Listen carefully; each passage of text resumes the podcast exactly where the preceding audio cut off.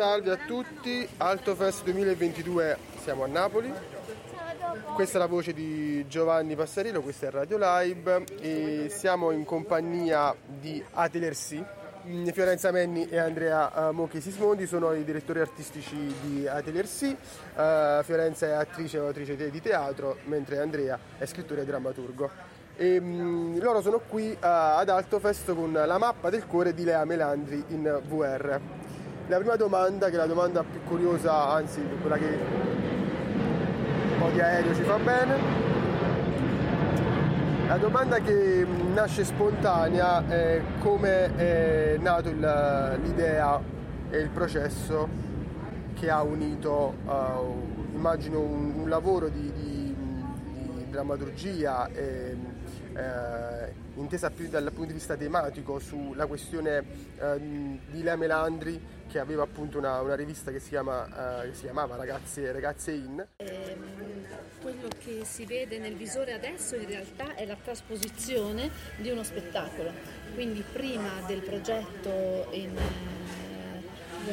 c'è stato il, ehm, lo spettacolo. Lo spettacolo nasce da un'esperienza che Silvia Melandri ha avuto a metà degli anni Ottanta quando la rivista Ragazza In, rivista commerciale per ragazzine principalmente, eh, la, la, chiamò e le propose di essere la curatrice di una corrispondenza, di una rubrica di posta. Le rubriche di posta erano, cioè sono, erano perché ora sostanzialmente non esistono più, erano veramente di, di livello molto basso, molto semplice, molto immediato eh, e, e la redazione ebbe questa intuizione geniale, cioè di eh, provare ad, ad innalzare il livello. Quindi fu chiesto a Lea di mettere tutta la sua qualità, la sua liricità eh, che lei normalmente utilizza sulla sua scrittura. Avevano il, ehm, il, contratto che se le lettere non fossero arrivate lei avrebbe cessato la collaborazione, invece le lettere arrivarono e così lei ha iniziato a dare risposte che erano completamente inerenti al suo, alla sua qualità, al suo pensiero, al suo attivismo e alla sua visione.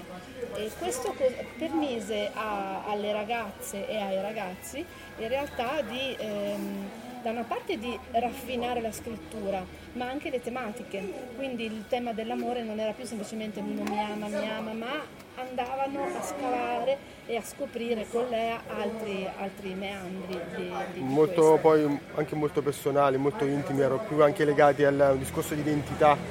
C'erano eh, non ricordo il nome di chi, di chi, aveva scritto la lettera, però si parlava anche di un'identità sessuale, quindi già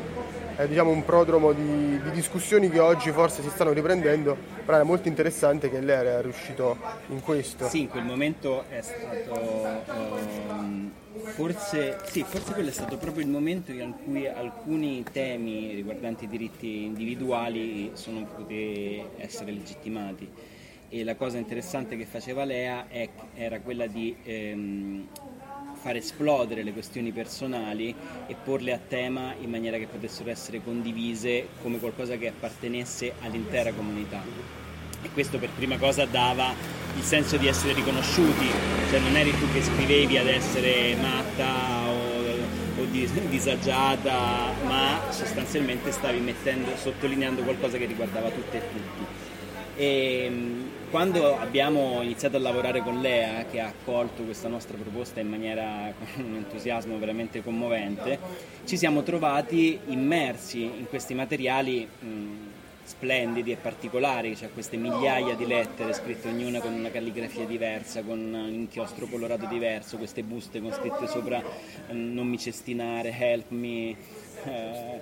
poliz- ehm, postino non ti fermare che la mia Lea non può aspettare, frasi di questo genere. Nell'esperienza in VR ci sarebbe piaciuto mettere gli spettatori al centro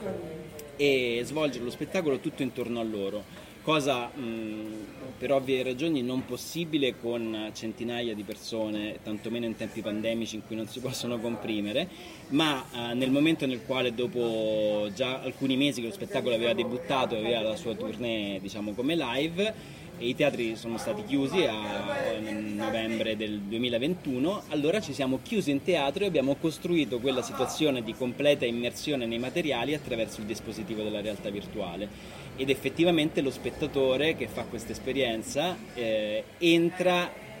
in uno un ambiente uterino, se vuoi, protetto Sì. ma generativo, nel quale ci sono i materiali, ci sono le, le interpretazioni degli, degli attori, ci sono le voci eh, della, della cantante, ci sono le musiche, ci sono gli oggetti, ci sono le riviste, ci sono le lettere, ci sono delle, aper- delle aperture semantiche attraverso degli inserti video. Quindi diciamo abbiamo realizzato quell'intuizione che poi nella pratica del live che ha tanto altro però non poteva essere portata all'estremo come avremmo voluto. Ehm, ci siamo trovati a fare del- dell'alfabetizzazione perché più dell'80% delle persone che vengono non hanno mai indossato un visore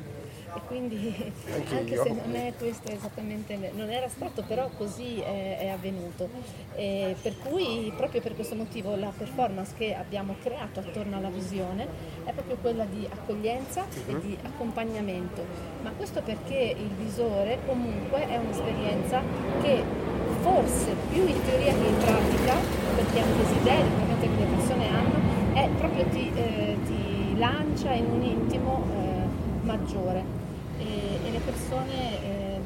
lo desiderano ma al tempo stesso ne hanno timore. Poi ascoltiamo le, le considerazioni quasi ovvie, che sono quelle di dire ma il vivo- dal vivo è meglio o dal vivo è... Ma mm, sì,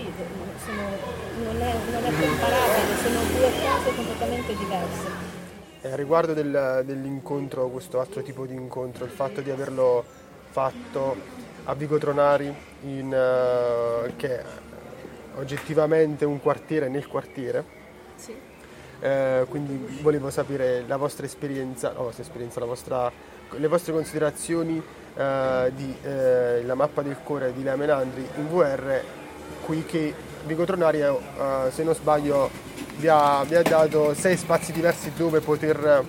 utilizzare appunto far sì che lo spettatore o la spettatrice possa vedere, possa entrare nel mondo. Sì, siamo in, eh, in cinque case e nel eh, gabbiotto del parcheggio all'in- all'ingresso della cava di Vico dei Tronari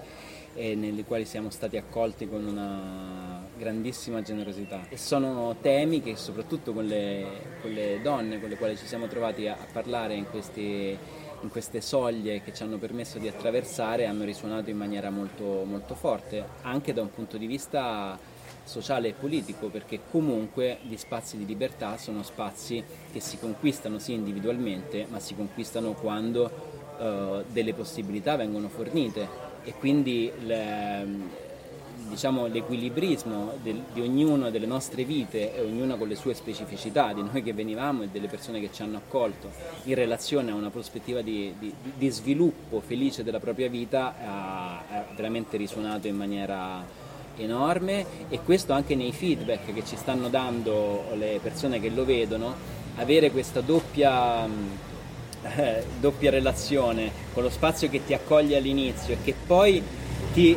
riaccoglie quando esci dalla visione in realtà virtuale. Quando esci dalla visione in realtà virtuale, appunto sentite, sei dentro con le, macchine che entrano dentro la cava, le signore che ti chiedono se vuoi un bicchiere d'acqua o, o vuoi un caffè e, e e pronte a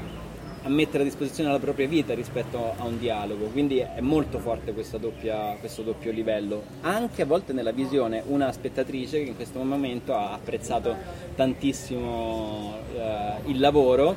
e che era in casa di Luisa, ha Anche proprio apprezzato anche quella precedente che non, non- non ci ho parlato io, eh, avere anche un doppio ascolto, cioè la possibilità di avere l'ascolto interno e parallelamente avere gli echi di ciò che accade lì è veramente... questo lo posso confermare anche io, che l'ho vissuto, ma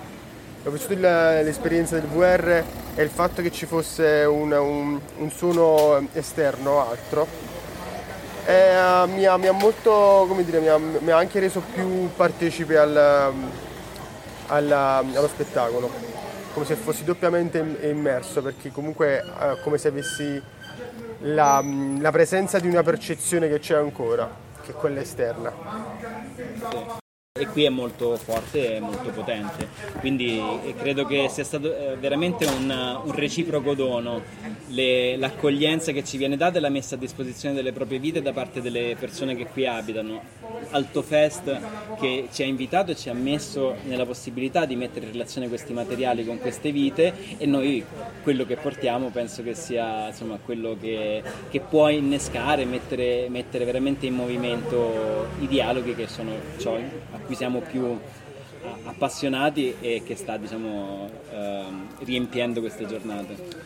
Grazie, grazie mille, grazie Fiorenza, grazie Andrea. Grazie a te. E Grazie a te. ci vediamo A voi. prestissimo perché Ah, over è tra poco. Quindi grazie ancora, questo è Radio Live e questo è Altofest 2022 Napoli.